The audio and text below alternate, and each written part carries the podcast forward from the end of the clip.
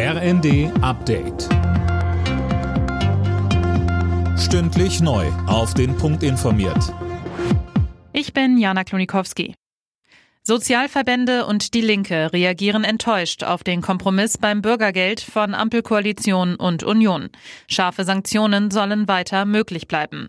Außerdem soll das Schonvermögen geringer ausfallen. Der Geschäftsführer des Paritätischen Wohlfahrtsverbands Ulrich Schneider sagte bei NTV.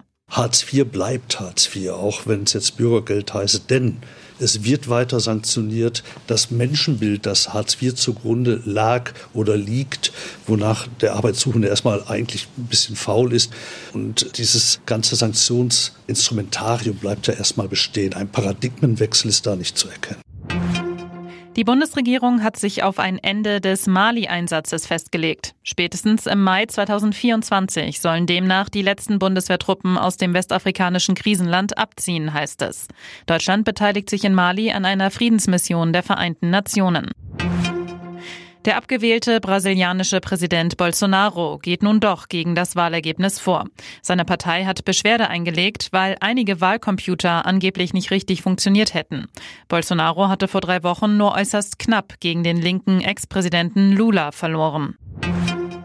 Weltmeister Frankreich ist mit einem souveränen Sieg in die Fußball-WM in Katar gestartet.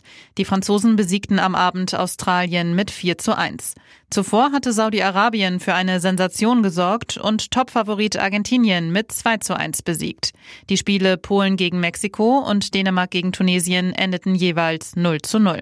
Und heute startet dann auch das deutsche Team ins Turnier. Ab 14 Uhr geht's im ersten Gruppenspiel gegen Japan. Alle Nachrichten auf rnd.de